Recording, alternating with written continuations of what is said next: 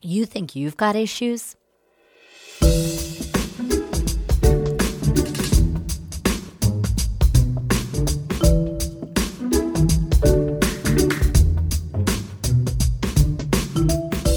Hi, I'm Dr. Laurie Appel. Welcome to my podcast where we will be talking about a variety of mental health issues because, we've all got issues. So last podcast, I explored how to effectively communicate in a relationship, communication being the cornerstone of a healthy relationship. However, despite our best efforts to communicate well, relationships will have inevitable conflicts. So this podcast, I want to focus on what to do when these inevitable conflicts occur.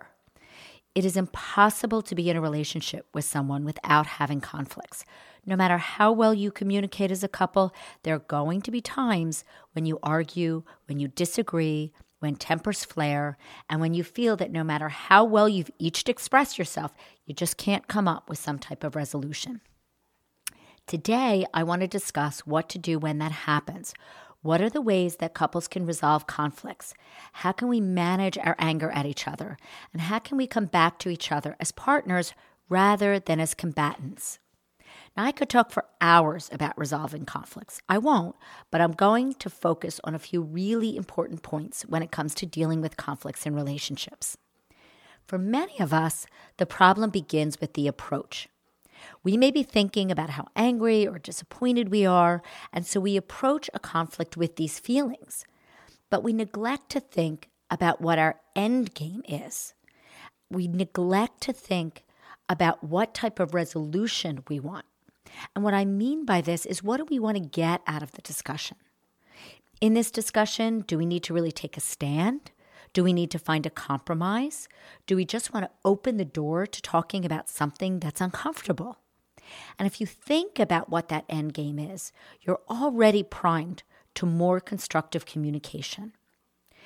Rarely does something need to be communicated immediately.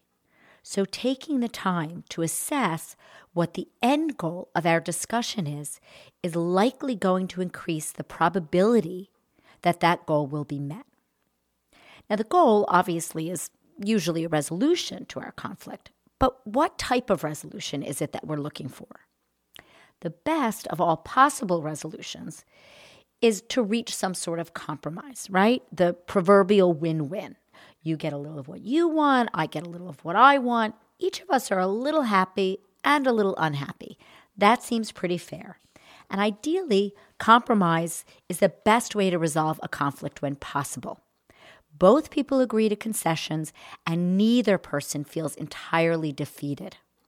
However, in order to do this, both people must be open to small concessions, and both people must be willing to hear and understand the other person's position. In a compromise resolution, both partners must be willing to give up a little bit of what they want. This is difficult, though, if one or both of you feel really strongly about an issue. When this happens, people can get very heated, and continued discussion can have diminishing returns. When this happens, I suggest that you postpone the conversation temporarily.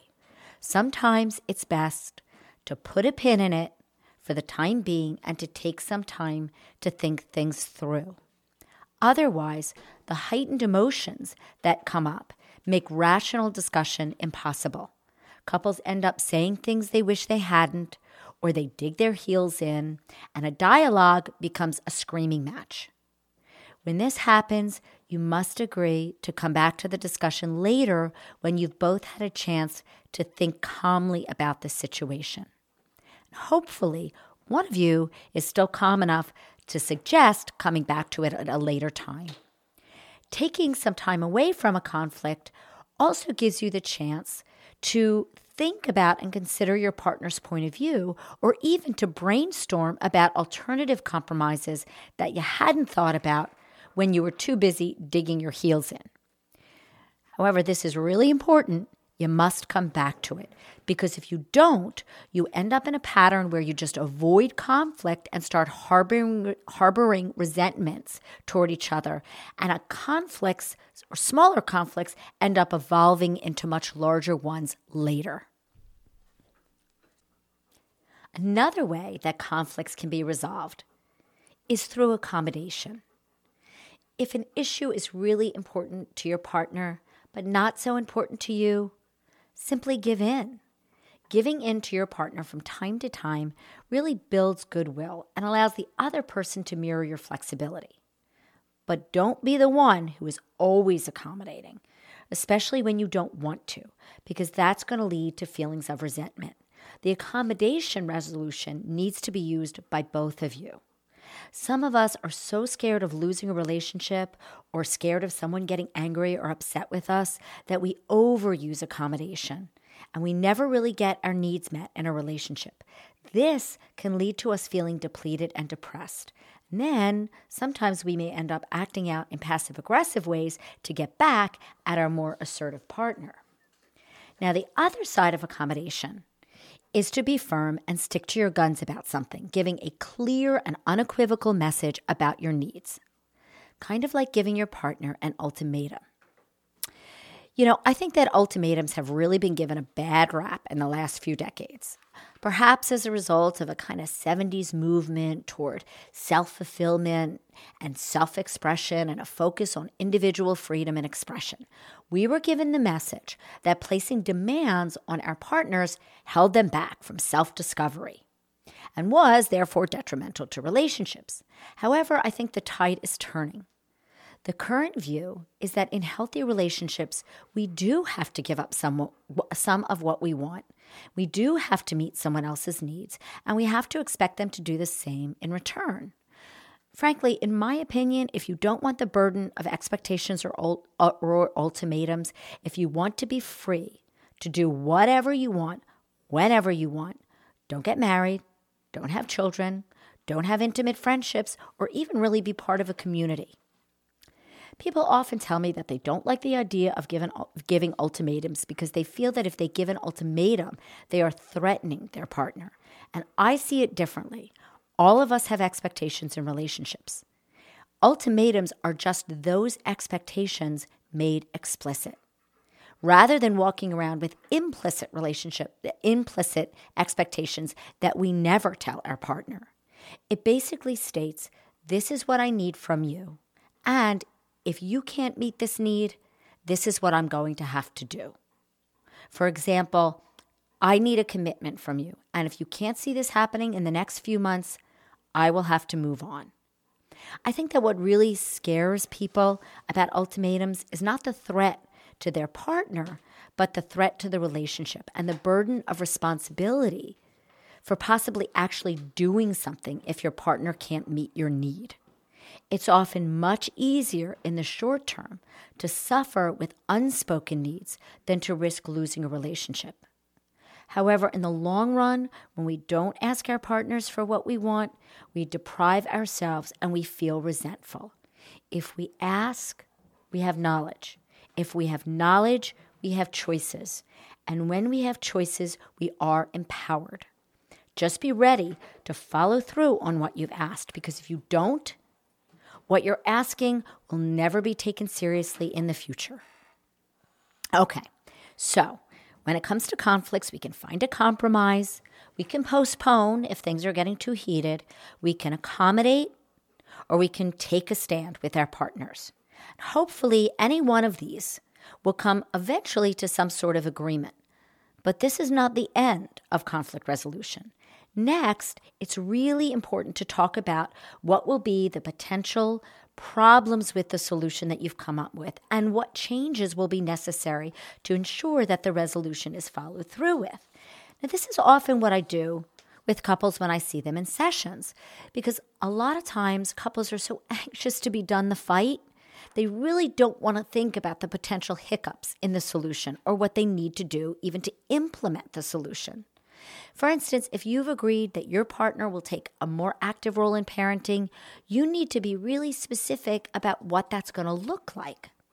Like your partner will still start doing the bad bath routines at night with the kids. Then you need to look at the potential problems that might come up and find ways around that. A potential problem may be that bath time is when your partner usually goes out for a run. So you're going to need to figure out, well, how do we fit that in? Or your partner may anticipate that since you've been doing the bath, that you'll likely end up critiquing or trying to micromanage how your partner does it. Like, for example, that's something that I would do. If I was doing something for a long time and somebody else was taking it over, I'd want to micromanage it. So if you got to figure out a solution for that, maybe you need to literally leave the house to avoid making suggestions to your partner or following around after them, trying to clean up. Also, couples rarely check in to see how things are going with the solution that you've come up with. So it's important to set a date to review how things are going and where you stand at this point. Otherwise, what ends up happening is the initial motivation toward change begins to lag and things gradually go back to the way they were, ultimately leading to another conflict coming up. So we've explored so far in my podcast, effective communication with our partner and resolving conflicts with their partners. What I see as the biggest obstacle for couples regarding communication and resolving conflicts is anger. And this is what most couples come into my office to figure out how to manage. But we're going to talk about that in my next podcast. So stay tuned for a session on dealing with anger in relationships. I'm Dr. Laurie. Thanks for listening. Dr. Laurie Appel is a licensed psychologist in New Jersey and Pennsylvania. Her license and practice information is available on her website, laurieappelpsyd.com. All information provided on Dr. Laurie's podcast is solely for educational and informational purposes and is not meant to serve as psychological counseling. If you have personal issues you would like to explore, please contact a licensed mental health professional in your state.